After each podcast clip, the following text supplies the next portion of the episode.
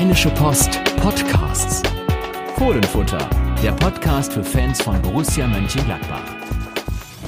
Ja, willkommen zu einer neuen Episode des Fohlenfutter Podcasts. Heute wieder in der klassischen Besetzung äh, mit mir, Carsten Kellermann, und auf der anderen Seite unseres kleinen Aufnahmestudios bei der Rheinischen Post in Mönchengladbach, Yannick Sorgatz. Hallo Yannick. Hallo Carsten, ist ein großes Wort, Aufnahmestudio, ne? Ja. Die Sonne blendet hier, sehe gar nichts. Genau, gut, dass ein Podcast ist. Ja, genau, das ist der Vorteil. Und äh, der Vorteil ist auch, dass wir wissen, worüber wir reden wollen. Wir haben auch genug Stoff, über den wir reden können. Wir haben sechs Tore, nämlich das 3 zu 3 von Borussia Mönchengladbach beim SC Freiburg. Und äh, ja, Yannick, ähm, das ist so ein bisschen Murmeltiergeschichte in dieser Saison, was Borussia da so in der Fremde zu bieten hat, oder? Ja, es ist äh, torreiche Murmeltiergeschichte. Ich weiß gar nicht, was ein Mashup von welchen Filmen das dann wäre. Ähm, auf jeden Fall äh, ja, fliegt da einiges ins Kuckucksnest auf beiden Seiten. 14 zu 14 Tore auswärts bei Borussia. Das ist so ein bisschen WM 54, ne? Ähm, vom Schnitt her 4,6 meine ich. Ähm, korrigiert mich, wenn es falsch ist. Also ja, torreich wie immer und äh, ja, aber selbst äh, noch ein bisschen überdurchschnittlich dann in Freiburg, das torreichste Spiel des Bundesliga-Spieltages. Selbst die Bayern haben nicht so viele Tore in Dortmund geschossen, wie es zu sehen gab in Freiburg.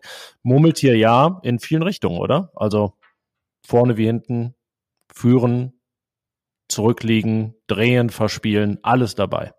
Ja, auf jeden Fall, wenn man sich äh, Gerardo Seoane so anschaut, ein sehr pragmatischer, sehr schweizerischer Mensch und der Fußball, der in seiner Ägide hier bei Borussia Mönchengladbach gespielt wird, mindestens auswärts, totales Spektakel in alle Richtungen. Du hast es gerade schon gesagt und äh, ja, das äh, ärgerlichste an dem Spiel ist natürlich wieder, dass es eine 3 zu 1 Führung gab für Borussia Mönchengladbach nach dem schnellen Rückstand. Auch da Murmeltier, Gladbach äh, wirklich wieder das Murmeltier nach kurzer Zeit wieder in Rückstand geraten. Dann aber das Spiel gedreht, zur Pause 3 zu 1 geführt und ähm, ja, in der Zeit dann auch, glaube ich, richtig gut gespielt. Ähm, Solo-Lauf von Alassane Player, etwas so aus dem Nichts heraus, aber auch schöne Kombinationen und äh, Freiburg im Grunde genommen richtig, richtig blank gespielt.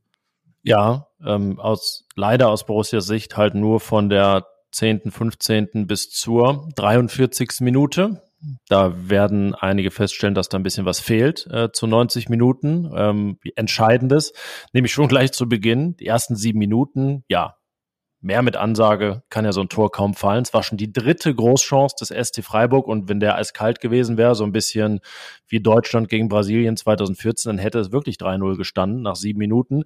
Glück für Borussia, dass es nur ein Tor war. Ähm, ja, es war auch wieder dieses alte Thema. Man fragt sich ja, alle sagen immer, in der Bundesliga musst du wirklich jede Minute fokussiert sein. Du bekommst nichts geschenkt. Und dann beginnt Borussia ja allzu oft so ein Spiel, als wenn man doch erstmal so einen Moment hätte, um reinzukommen. Ne? Wie vor so einer Live-Fernsehsendung, das Warm-up, wenn die Kameras noch nicht an sind und alle mal so eingeheizt werden. Es zählt noch gar nicht, locker reinkommen. Aber ja, es zählt halt doch, ne? Das ist das Problem. Wir haben es gesehen in Darmstadt, wir haben es gesehen in Köln, wobei da das locker reinkommen fast 90 Minuten dauerte. Also von daher, ja, ähm, ärgerlich, muss man einfach sagen. Sehr ärgerlich. Ähm, in diesem Fall ist Gladbach zwar zurückgekommen, aber es ist doch immer wieder ein Kraftaufwand, so ein Spiel dann zu drehen, gerade gegen eine Mannschaft wie den SC Freiburg. Da sollte man doch eigentlich schon aufgeweckt sein. Und das ist das, was ich ehrlich gesagt auch gar nicht nachvollziehen kann, weil ich kann mir eigentlich nicht vorstellen, dass der Trainer diese Mannschaft nicht genau darauf vorbereitet, von der ersten Minute an wirklich wach zu sein, aufzupassen, die Dinge im Griff zu haben, zu sehen. Und man weiß ja auch, was kommt. Freiburg ist ja jetzt nicht die größte geheimnisvolle Mannschaft der Welt, die ein unglaubliches äh, äh ein Fundus an verschiedenen Ansätzen hat, sondern der SC Freiburg ist der SC Freiburg. Christian Streich ist seit Menschengedenken Trainer dort und man weiß, wie seine Mannschaften spielen da müsste man sich doch darauf einstellen können. Und das ist wirklich das, was ich kaum verstehen kann, dass die Gladbacher sich da immer wieder so überrumpeln lassen. Aber was sie ja dann auch wiederum können, das haben wir in Augsburg gesehen, das haben wir schon des Öfteren gesehen in dieser Saison, sie können auch gut zurückkommen. Das ging ähm, zum Beispiel nach einer Umstellung von Gerardo Seoane, der, äh, ganz vehement anzeigte, fünf, fünf ohne Ball, also Fünferkette hinten. Die gab es dann auch zu sehen. Ja, Ich, mel ich, melde mich hier ganz ordnungsgemäß, so wie ich es übrigens vor dem Spiel schon gesagt hatte. Ich hatte ja die Fünferkette vorgeschlagen, aber gut, das ist nur am Rande. Ja, aber mit Marvin Friedrich, ja, deswegen, das war, deswegen wurden hier schon, so viel können wir ja verraten, heute äh, Sommerrollen hin und her getauscht vom Vietnamesen, weil äh, es dann doch eine ähm, außerpodcastliche Wette noch gab. Vielleicht können wir das auch mal im Podcast einführen, oder? Jede Woche werden hier Sommerrollen verwettet auf irgendwas. Ach ja, gut, also hatten, das ist ja immer das Schöne, wenn beide irgendwie recht haben. Ähm, ja, und es wurde besser, ähm, vielleicht Freiburg auch schlechter. Das ist immer die Frage. Haben wir uns nach den Heidenheim-Spielen gefragt. Die haben jetzt den VfB Stuttgart geschlagen. Entweder haben halt diese Niederlagen gegen Borussia was bewirkt, dass da was jetzt passiert ist in Heidenheim, aber naja, es bedingt es hier alles irgendwie immer gegenseitig. Ja, also nach äh, 0 zu 5 Torschüssen in den ersten sieben Minuten passierte dann folgendes. Borussia ließ gar nicht mehr so viel zu, nämlich bis zur 64. nur noch einen aufs eigene Tor. Dafür passierte vom Freiburger Tor mehr und wir haben ja gesagt, schläfrig beginnen, nicht da sein. Wusste man bei Jordan jetzt gar nicht, wie der in der Anfangsphase so drauf war, weil der Ball ja selten in seiner Nähe war. Aber als er dann in seine Nähe kam, passierte einiges. Ja, und zwar hat er das gemacht, was er gegen Heidenheim auch gemacht hat. Er hat einfach ein Tor geschossen und äh, ausgeglichen. Und äh, ja, das, das sind einfach die Situationen, die man sich natürlich bei einem Mittelstürmer wie ihm auch wünscht. Er ist dann da im Strafraum, er, ähm, er weiß, mit dem Ball etwas anzufangen. Das macht ihn im Moment natürlich stark, wobei wir gleich ja dann noch auf ihn zu sprechen kommen werden, ähm, denn er musste dann verletzt raus. Ähm, trotzdem, das ist genau das, was Gladbach dann eigentlich braucht. So aus dem Dingern, die man sich dann erarbeitet, das auch zu verwerten, dann dieses Tor zu machen, diesen Ausgleich zu machen und damit dann wieder zurückzukommen ins Spiel und dem Gegner dann damit auch einen Schlag versetzen. Und da ist Jordan natürlich genau der richtige Mann mit seiner Physis, mit seiner Körperlichkeit, gegen Heinheim hat er das Pokalspiel im Prinzip in den ersten 15 Minuten entschieden. Auf neun Minuten waren schon zwei Tore gefallen. Jetzt haben ihm so im Kern 20 Minuten gereicht, um äh, Entscheidendes beizutragen. Also er hat diesen Ausgleich erzielt. Davor so die erste gute Möglichkeit gehabt, per Kopf nach Flanke von Rocco Reitz. Dann kreuzt er wunderbar den Laufweg äh, von Alassane Player. Das ist eine ähm, Handlung, die nirgendwo auftaucht, also in der Kilometerstatistik, aber auch nur als irgendwie 30 Meter. es war aber sehr wichtig, dass er das gemacht hat. Und dann holt er den Elfmeter raus zum 3 zu 1 in, ja, also es gibt ja Elfmeter, wo man sagen kann, ja, okay, da war ein Kontakt da, den gibt er dann halt so, aber das war ja wirklich ein verzweifelter Versuch von Freiburgs Philipp Lienhardt, sich da irgendwie an Jordan zu klammern. Ja, leider für ihn dann äh, mit der Folge, dass er so ein bisschen gespreizt aufgekommen ist und die Adduktoren nicht mehr mitgemacht haben, ähm, wurde dann erst auch behandelt, bevor das Ganze überhaupt äh, forciert wurde, was den Elfmeter angeht und äh, konnte anschließend nur ein paar Minuten weitermachen, bis er in der 43. ausgewechselt wurde. Also, ja, stand da einiges zu Buche und man muss sagen, hm, vielleicht wäre oder sehr wahrscheinlich wäre es Borussia leichter gefallen, diese 3 zu 1 Führung dann auch nach Hause zu bringen mit Jordan vorne drin. Aber der war in der zweiten Halbzeit halt nicht mehr dabei. Ja, und da ist ja gerade dieser Jordan, äh, wir haben ja sozusagen einen zweigeteilten Jordan gesehen gegen Heidenheim. Im ersten Spiel einen, der unglaublich viele Bälle vorne festgemacht hat, der der Mannschaft damit geholfen hat, der damit auch eigentlich Initiator des Aufbauspiels war, weil er eben die Bälle festgemacht hat, dann wieder verteilt hat.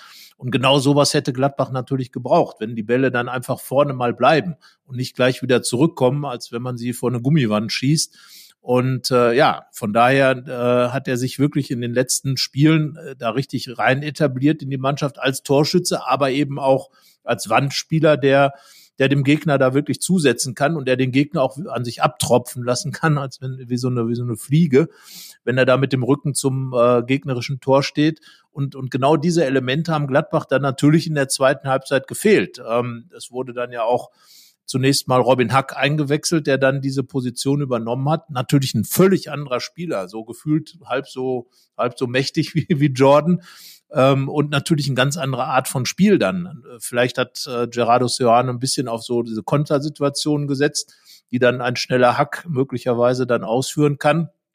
Aber Yannick, die hat es dann nicht gegeben, weil Gladbach so tief gestanden hat, dass der Ball gar nicht mehr groß aus dem eigenen ja, Strafraum schon, aber aus der eigenen Hälfte rausgekommen ist. Nee, äußerst selten. So irgendwie drei angekommene Pässe pro zwei Minuten gab es dann noch. Kann man sich auch ausmalen, dass das ein bisschen zu wenig ist. Äh, in den letzten zehn Bruttospielminuten einer oder keiner oder so. Also wirklich dann gar nichts mehr am Ende und dann ähm, ja war nach dem Anschlusstreffer, der schon in der 70. Minute fiel, ziemlich klar, was irgendwie passieren musste. Ähm, trotzdem schien es ja gar nicht zu passieren. Es war ja schon fast geschafft für Borussia, bis dann in der letzten Minute der Nachspielzeit Fabio Chirodia, ja, seinen Gegner getroffen hat. Ganz gewiss ist dann auch ein Elfmeter vermeidbar.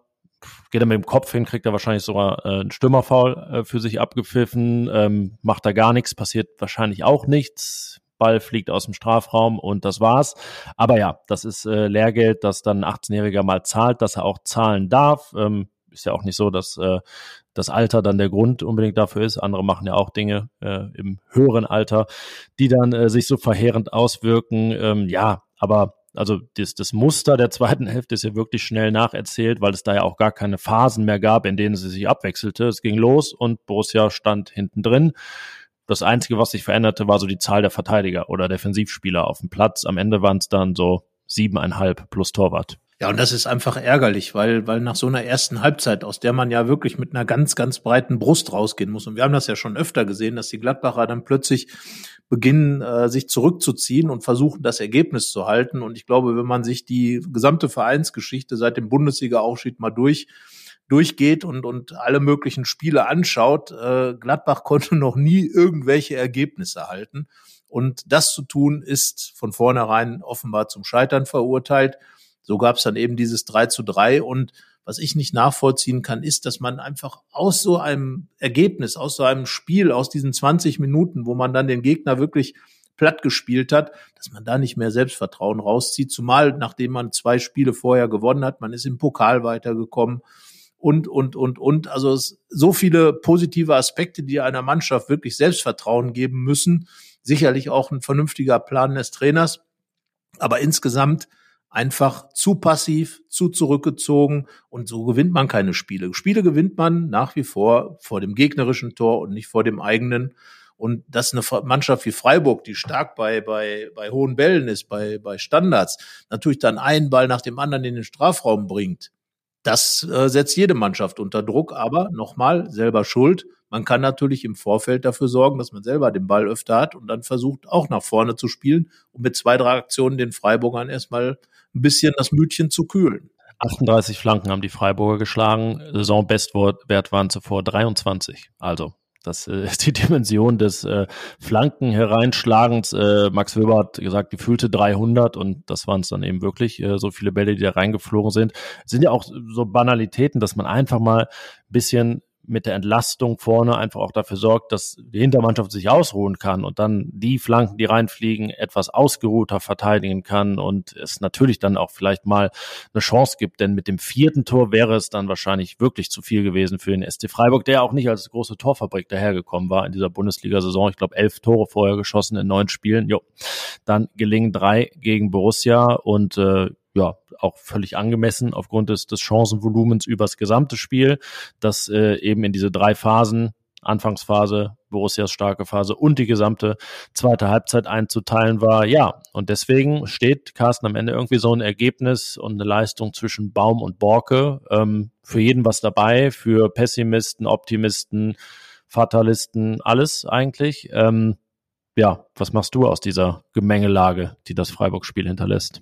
Ja, man kann ja noch einen Dekonstruktivisten dazu nehmen und nein, aber äh, es ist einfach ärgerlich. Das ist das, äh, was was ich sagen muss, weil man in Freiburg 3 zu 1 zu führen, das ist schon eine, eine Sache. Das muss man klar sagen. Freiburg ist heimstark. Freiburg ist eine gute Mannschaft, aber eben auch eine Mannschaft auf Augenhöhe mit Borussia Mönchengladbach, auch wenn Freiburg international spielt, die Gladbacher nicht. Freiburger sind vorher aus dem Pokal ausgeschieden und man hat sie in die Situation gebracht, zurückzuliegen, Probleme zu bekommen.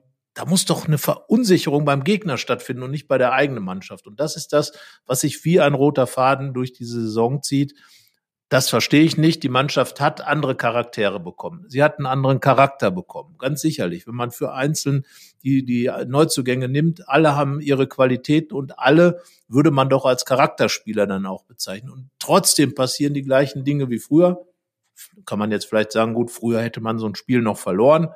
Ja, okay. Aber man hat trotzdem wieder zwei Punkte verloren, die man schon äh, drin hatte. Man hat den Augsburg 3 zu 1 geführt. In Darmstadt war man eigentlich auch nach dem 3 zu 3 noch mit genug Zeit ausgestattet, vielleicht das 4 zu 3 zu machen, gegen Mainz eine Führung verspielt. Und in der Summe komme ich immer wieder auf, auf vier Punkte mindestens, die fehlen. Und wenn man diese vier Punkte dazu nimmt, steht Borussia Mönchengladbach einstellig und hat eine ganz andere äh, Situation in dieser Saison, die jetzt zum Drittel vorbei ist.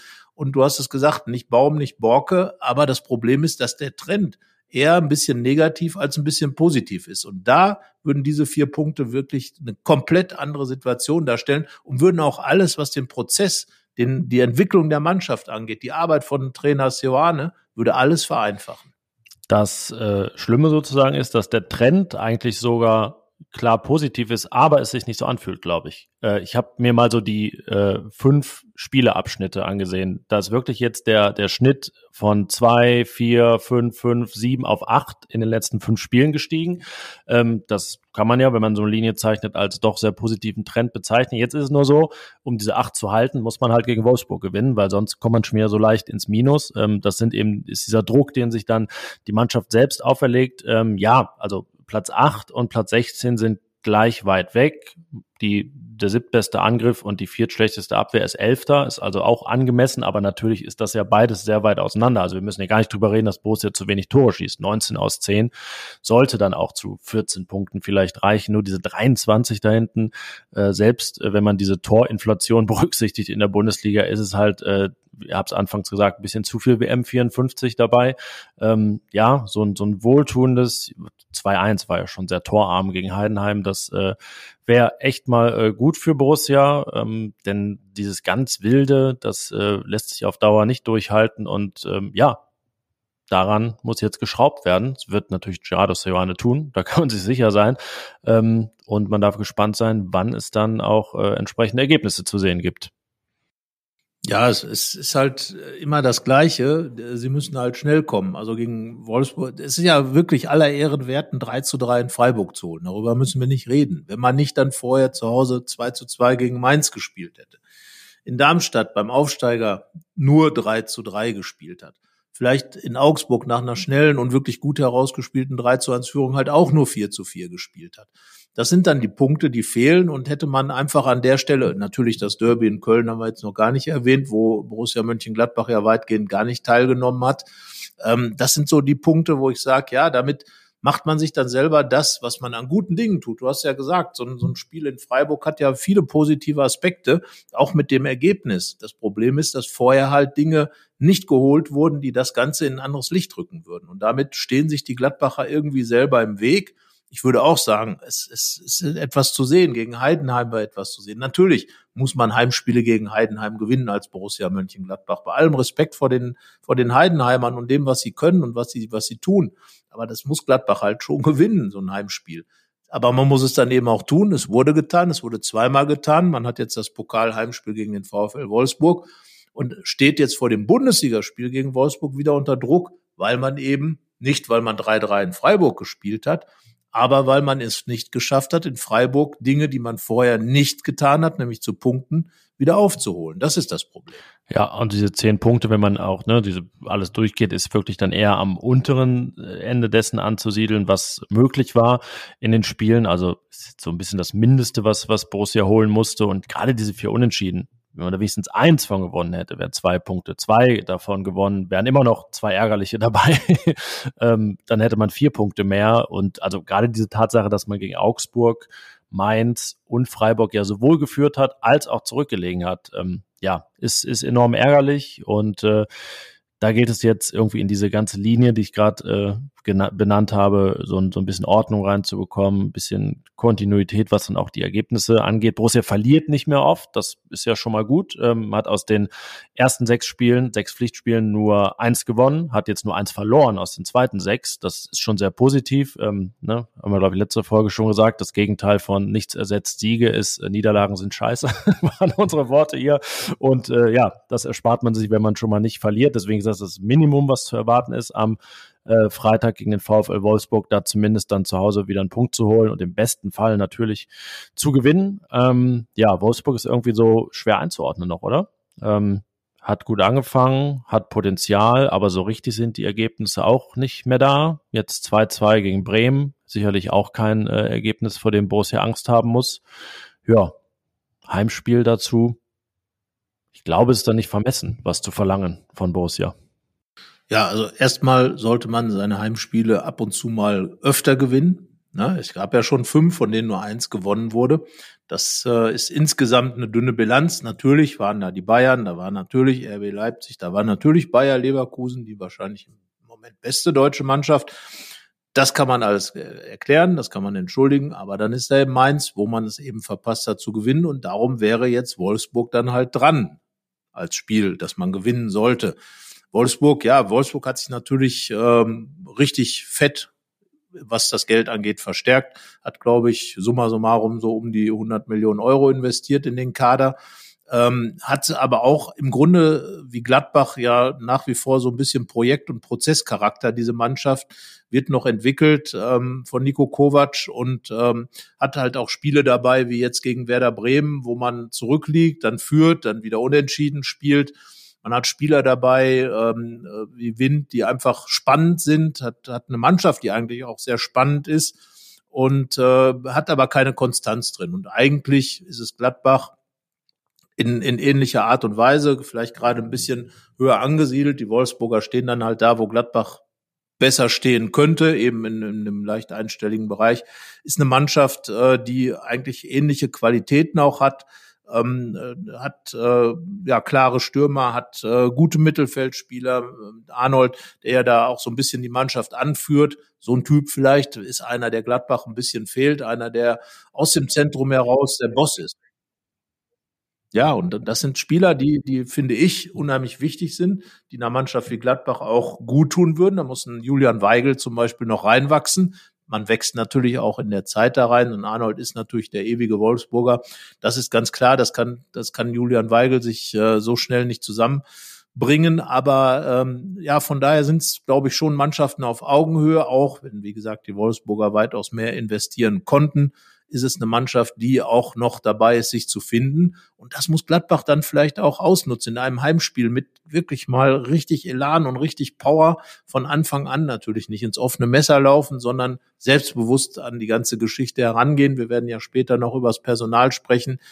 Ja, und, und einfach sagen, ja, wir können das. Wir können Wolfsburg besiegen und äh, vielleicht auch gar nicht mit der Einstellung reingehen, wir wollen nicht verlieren, sondern wir wollen gewinnen der Verweis auf die Investition von Wolfsburg, ähm, damit schneidet man sich ja auch ein bisschen ins eigene Fleisch, weil dann sind wir bei Personalkosten, bei äh, Kaderwert und so. Also wenn wir das zugrunde legen, müssten wir auch mindestens die Einstelligkeit von Borussia verlangen. Ähm, im, Im Grunde genommen ja, ob man das jetzt tut oder ob dann 10 und 11, aber es sieht vernünftig aus, das ist ja dann spitzfindig, aber deswegen ne, muss man auch, wenn man den Gegner groß redet, nicht vergessen, dass Borussia Mönchengladbach jetzt auch nicht wirklich die ärmste Maus der Bundesliga ist, auch wenn andere Zeiten angebrochen sind, als sie noch vor einigen Jahren gab. Also das, das äh, vielleicht zu dem Punkt. Ich habe die Formtabelle angesprochen, Borussia da siebter mit acht Punkten aus den letzten fünf Spielen, Wolfsburg mit vier Punkten 15. Also der Trend stimmt da auch positiv, was Borussia angeht. Ähm, Wolfsburg ja, hat mit 8 zu 10 Toren diese Punkteausbeute geholt, Gladbach mit 11 zu 10. Das ist also ganz vernünftig. Zum Beispiel so viele Punkte wie Leipzig geholt in den letzten fünf Spielen wie du hast ja schon gesagt, das ist ja nicht alles negativ, was Borussia Mönchengladbach macht. Und ich glaube auch, dass diese Mannschaft sich mit diesem Trainer in der Saison immer weiter entwickeln wird. Äh, die Schritte sind nur sehr klein und man würde sich manches vereinfachen, indem man jetzt einfach nicht so viel liegen lässt, was möglich ist. Wir haben ja nun über die letzten zwei oder vielleicht sogar drei Jahre immer wieder über vertane Möglichkeiten gesprochen und wir sind dann wieder in dem Bereich, wo man vielleicht rückblickend sagen wird, hätte man, hätte man eigentlich schaffen können, dann fehlt dies, dann fehlt das. Und wir haben jetzt bestimmt schon zwei, drei, vier Spiele, du hast eben auch schon aufgezählt, wo man sagen kann, ja, da hätte man. Und, und das ist einfach das Ärgerliche an der Geschichte, gerade wenn es so einen großen Umbruch bringt, gerade wenn eine Mannschaft dabei ist, sich zu finden.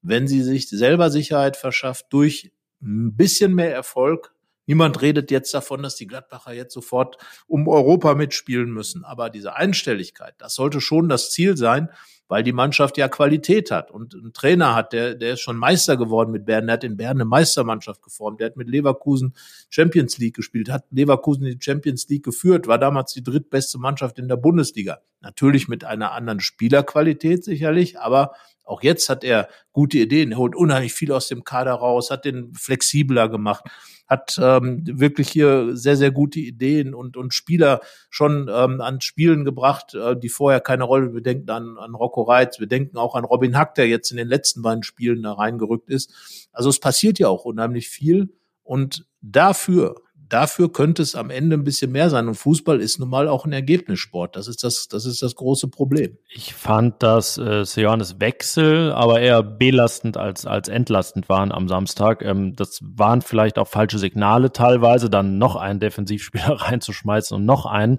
Ähm, weiß nicht, Florian Neuhaus wäre noch da gewesen. Patrick Herrmann hat Thomas Gulke erzählt, hatte das Leibchen schon mal aus zwischendurch. Dann fiel aber, glaube ich, der Anschlusstreffer und der wurde nicht eingewechselt.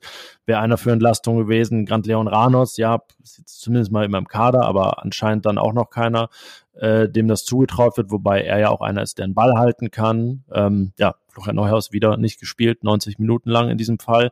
Ähm, ja, deswegen fand ich die Wechsel äh, im Großen und Ganzen auch zu, zu defensiv. Ich glaube, da wäre es vielleicht mal gut, ähm, zu versuchen, andere Signale eben dann auszusenden. Vielleicht äh, fruchtet es dann auch, weil, also aufgegangen ist es ja trotzdem nicht.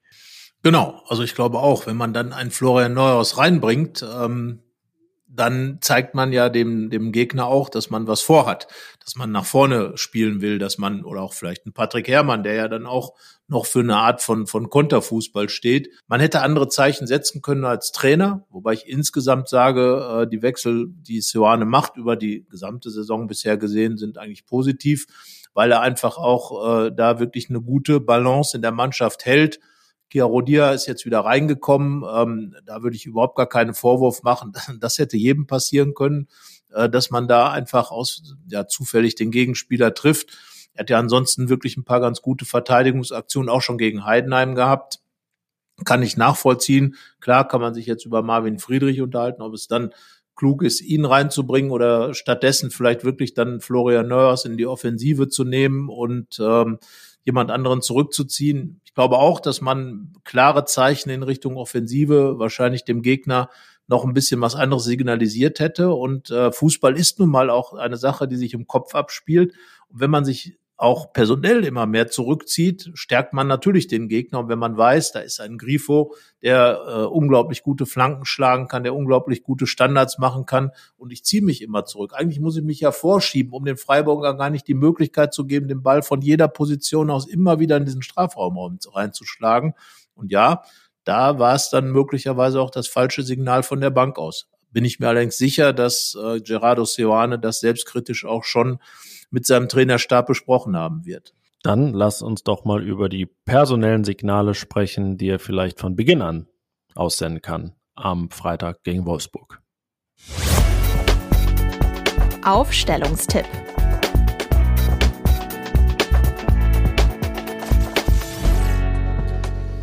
Ja, also äh, erstmal fangen wir natürlich mit der Defensive an, mit ganz hinten Moritz Nikolas. Ich kann es immer nur wiederholen. Ähm, macht das richtig gut, die Vertretung von Jonas Omlin und darum wird er auch jetzt im Heimspiel gegen den VfL Wolfsburg im Gladbacher Tor stehen. Nichts, aber auch gar nichts spricht dagegen. So ist es. Dann die übliche Kettenfrage, die ich nicht so eindeutig beantworten werde, weil es ja die schönen hybriden und pendelnden Varianten gibt. Ähm, deswegen würde ich jetzt mal das Personal benennen, das er da aufstellt. Das ist eigentlich größtenteils wie gegen Freiburg, also linker Innenverteidiger Max Wöber, in der Mitte Nico Elvedi, daneben Joe Skelly, eher so Dreierkettenvariante und dann auf der Schiene Luca Netz und Franck Honorar. Also meine Grund Grundordnung wird ein 3-5-2, gleich mehr dazu, ähm, aber damit würde ich beginnen. Ja, äh, vergangene Woche hatte ich mit Thomas Grulke ja debattiert. Äh, Thomas Grulke hatte dann am Ende recht behalten, weil es eine Viererkette gab. Ich bleib aber bei meiner Dreierkette und habe tatsächlich exakt dasselbe Personal hier auf meinem Zettel stehen. Also eins Kelly, ähm, weil er, finde ich, sich stabilisiert hat und weil er eben diese diese pendelnde ähm, Figur da sein kann und äh, damit glaube ich auch ähm, das, was ähm, die Arbeit von von Ceoane wirklich auszeichnet, eben diese Flexibilität widerspiegelt und äh, darum eben mit mit Skelly, Elvidi und Wöber, wobei ich bei Wöber kurz anmerken will, dass er zuletzt mir so ein paar kleine Unsicherheiten in sein Spiel eingebaut hat, was natürlich kein Argument dafür ist, aus ihn aus der Mannschaft zu nehmen, aber wieder ein bisschen mehr konzentrieren, Herr Wöber, das wäre ganz gut. Ja, und ansonsten äh, Frank Honorar halte ich für einen, der immer für eine für eine gute Aktion und vor allen Dingen natürlich für gute Standards, Ecken ähm, gut ist und von daher gehört er für mich in die Mannschaft und Luca Netz muss ich auch mal sagen, hat sich gut stabilisiert, hat äh, sehr seriös nach hinten jetzt zuletzt gearbeitet und ähm, ist dann auch einer, der nach vorne natürlich immer mal was einbringen kann. Also von daher Luca Netz und Honorar für diese beiden Positionen, die man heute so gerne Schienenpositionen nennt. Äh, ich würde es jetzt mal Außenbahnspieler nennen, ähm, ganz alt hergebracht. Ja, das sind die Leute, die ich da auch hinstellen würde. Und im Zentrum Weigel. Ach so, mehr nicht. Alle anderen spielen auch außen. äh, ja, ich würde, genau, ja, Julian Weigel natürlich. Und dann würde ich die äh, Rückkehr des Dreier-Mittelfeldes einläuten und auch die Rückkehr von Manu Kone, weil ähm, ja, es ging ja nicht gegen Freiburg, aber es ging im Pokal. Da hat es auch sehr gut geklappt mit Weigel, Kone und Reiz. Deswegen wäre das auch die Option für Wolfsburg. Ja. Gut, weiter. so, vorne, ich bin jetzt gespannt. Wir haben uns wirklich, das will ich jetzt mal ganz klar sagen, nicht abgesprochen. Wir haben noch nicht mal drüber gesprochen, sonst redet man ja schon mal so ein bisschen und plaudert und dann denkt man, ah stimmt, da reden wir später im Podcast auch drüber. Nein, wir haben es nicht. Genau, getan. deswegen ähm, offenbar äh, sind wir da einer Meinung. Und vorne würde ich tatsächlich jetzt folgende Variante nehmen, äh, Player und Schwanjara. Ja. Ähm, Gordon hat sich ja, Janik ist, äh, nickt und ruft ganz laut Ja und so weiter. Also wir sind da absolut einer Meinung.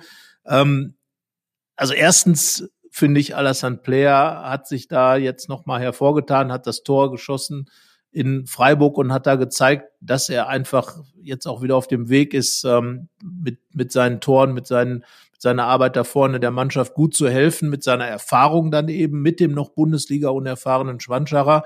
Und äh, nun da Jordan verletzt, ich muss sagen, also wenn Jordan fit wäre, hätte im Moment für mich bei mir Schwanschara keine Chance ihn zu verdrängen. Aber nun da Jordan ja leider verletzt ist, tut mir auch leid für ihn. Als Leihspieler ist das ja dann auch immer sehr bitter, wenn man in so einer Saison dann ein paar Wochen ausfällt oder zumindest ein paar Spiele verpasst. Aber wie gesagt, Schwanschara muss dann eigentlich in die Mannschaft rein, weil sonst verbrennt man den Burschen ja total. Und irgendwie irgendwie müssen es die Borussen schaffen, flanken, der Honorar soll flanken wie verrückt, so wie in der Vorbereitung. Ich erinnere mich da an äh, das Spiel gegen Stuttgart, als die beiden da wirklich super zusammengespielt haben, Honorar und Schwanschara. Ja, und irgendwie musste er ein Tor machen und ich glaube, dass er dann wieder der sein wird, den wir in der Vorbereitung kennengelernt haben. Einer, der einfach Bock hat, für Gladbach zu spielen, der in der Bundesliga ankommen will, der Lust hat, sich zu zeigen und der auch torgefährlich ist. Und ähm, ja, dieses ganze Hin und Her, kleinere Verletzungen, dann nicht in den Rhythmus gekommen und dann dieses und dann jenes, scheint ihm doch sehr zugesetzt zu haben. Und deswegen hoffe ich mal gegen den VfL Wolfsburg, dass irgendwie diesem Schwanscherer ein Tor gelingt und daraus er dann Kraft saugen kann. Ja, anders geht's ja auch nicht. Ähm, man hat so viele Projekte am Laufen, da muss man jetzt auch dieses weiter forcieren. Äh, hat ja auch sich gelohnt bei so vielen anderen, wo wir gar nicht mit so schnellem Ertrag äh, gerechnet hätten. Deswegen ja, sehe ich da auch Alassane Player leicht hängend. Das äh, findet er doch auch besser. Ja, bei hängend geht die Hand hoch. Ja, hängend, ich durchhängen. Das tut ja im Moment Florian Neuhaus, Janik. Und äh, das ist schon etwas seltsam. Ne? Also er ist jetzt aufgepumpt worden zum äh, in der Mannschaft, in der Hierarchie und, und ist jetzt plötzlich wieder in dieser ganz komischen Position. Ich hatte ihn ja so ein bisschen ähm, ja, gefordert nicht, aber mir vorstellen können, dass er vielleicht in Freiburg zurückkehrt, äh, weil auch er braucht natürlich Spielpraxis und Rhythmus. Ähm, kann natürlich auch jederzeit ähm, anstelle von Kone in die Mannschaft reinrücken. Äh, es wäre dann eine etwas offensiver ausgerichtete Variante, aber Kone muss ja auch spielen. Wir haben das ja nochmal nachvollzogen. Das ist ja ein Spieler, den Gladbach auch ein bisschen in Schaufenster stellen muss. Und äh, er und Reiz haben es einfach auch gut gemacht und darum sehe ich auch Neuhaus nicht. Aber äh, es ist ja wirklich schon schade, dass da nichts kommt im Moment von Neuhaus, oder? Ja, also es geht halt ja nicht, dass es 18 Gewinner in einem Kader gibt und alle super happy sind. Das äh, funktioniert nicht. Ähm, dementsprechend alles, was gut klappt, fördert dann auch einen ja, Verlierer, muss man in dem Fall sagen. Ist ja auch also seltsam, dass Neuhaus irgendwie erst war er der halbe Elvedi, dann hat er sich bekannt, dann ähm, hat er auch gespielt, dann war er schon mal raus, wieder rein, schießt Tore und ist jetzt so außen vor. Das ist schon ein ganz schönes Auf und Ab für ein paar Monate. Und jetzt gerade, also ich, also Weigel spielt eh immer und ist halt auch der Typ, der es am einen, also als einziger so verkörpert und Rocco Reitz sehe ich einfach auch keine Möglichkeit, ihn gerade rauszunehmen. Ähm, braucht er auch nicht, glaube ich. Plus eben Kone, der auch nochmal was anderes reinbringt und du hast angesprochen, diesen Faktor hat, er muss eigentlich spielen. Ähm, ja, wenn, kann sich natürlich immer jemand verletzen oder es gibt weitere Sperren. Aber jetzt gerade sehe ich auch diese drei, wenn überhaupt alle drei spielen im Mittelfeld auch nahezu als in Stein gemeißelt. Und das ist schon äh, hart für Florian Neuhaus. Genau, das denke ich auch. Aber äh, Gerardo Seoane hat ja darüber gesprochen. Jeder hat die Möglichkeit und da ist der Trainer ja wirklich auch strikt dabei, Überleistung aufzustellen. Äh, ähm, hat ganz klar gesagt, äh, da gibt's auch wieder die Chance, wenn die Leistung im Training stimmt, auszuschließen, dass Neuhaus gegen, gegen Wolfsburg spielt, gerade im Heimspiel, wo vielleicht auch nochmal andere Qualitäten gefragt sind, würde ich es tatsächlich nicht. Aber es wäre, das hast du auch äh, angesprochen, gerade für Rocco Reitz, wenn er dann draußen bleiben müsste, ähm, schon ein bisschen schade, weil er hat sich einfach in die Mannschaft reingespielt und ist halt der Neuhaus-Verdränger im Moment. In meinen Augen, dass Kone, wenn er fit ist, spielt, war ja abzusehen und muss auch so sein, finde ich. Ähm, weil es eben auch diese, diese wirtschaftlichen Aspekt gibt und natürlich auch diese Dynamik, die er damit reinbringt. Und auch Kone braucht Rhythmus, muss dann eben spielen. Naja, dann im Moment eben neu aus hinten dran, weiß, wo der Hase herläuft und äh, wird dann sicherlich auch sich entsprechend aufstellen müssen, sprich sich empfehlen müssen und bekommt dann auch wieder seine Chance. Aber im Moment ärgerlich für ihn. Und ähm, ich glaube, in diesem System mit den beiden Außenbahnspielern und, äh, und einer sehr starken äh, Mitte da mit den vier Spielern, mit diesem Viererblock. Da kann man dann auch äh, die Wolfsburger Passwege zustellen und in dieser Variante meines Erachtens nach auch ein bisschen weiter nach vorne spielen als Gladbach und äh, wird dann nicht so tief nach hinten gedrückt. Das wäre ein Ziel, auf jeden Fall, für Freitag. 20.30 Uhr im Borussia Park und jetzt die Frage, welches Ergebnis wird gegen halb elf auf der Anzeigetafel steht. Da ich letztes Mal anfangen durfte, darfst du jetzt. Ich denke optimistisch und anti-trendmäßig. Also ähm, Sieg Borussia und nicht so viele Tore. 2 zu 0. Ja, es ist ja faszinierend. Äh, das hatte ich tatsächlich auch als erstes im Kopf und sage jetzt einfach frecherweise 3 zu 1. Denn Gladbach kann ja irgendwie nicht, zwar äh, gibt es ganz viele frühere Gladbach-Torhüter, die irgendwie an fast in jedem Spiel die Null halten. Äh, Jan Sommer, Marc-André Terstegen und Janis Blaswig stehen da unter den Top 15 in Europa mit ihren Quoten, aber Gladbach spielt nie zu Null und äh, vier Tore. Sieht man dann eben auch an einem Freitagabend unter Flutlicht, ein bisschen Spektakel gibt's dann eben auch mal im Borussia Park oder so ein Spektakelchen, wie man es dann nennen will, mit drei statt sechs, mit vier statt sechs Toren. Ja, vier Tore ja. auch ganz durchschnittlich. Genau.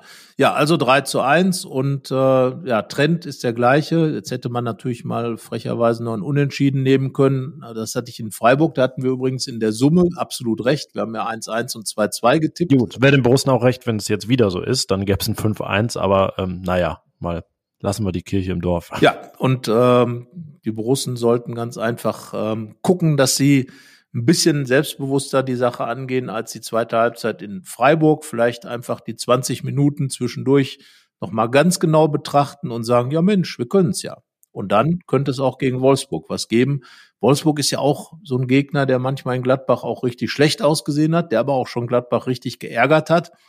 Also ähm, wir hoffen wie immer, dass es relativ früh entschieden ist, weil es ja ein spätes Spiel ist und wir noch Texte produzieren müssen, sind wir völlig uneigennützig und deswegen auch mein 3 zu 1 mit einer zwischenzeitlichen 3 zu 0 Führung der Gladbacher versehen.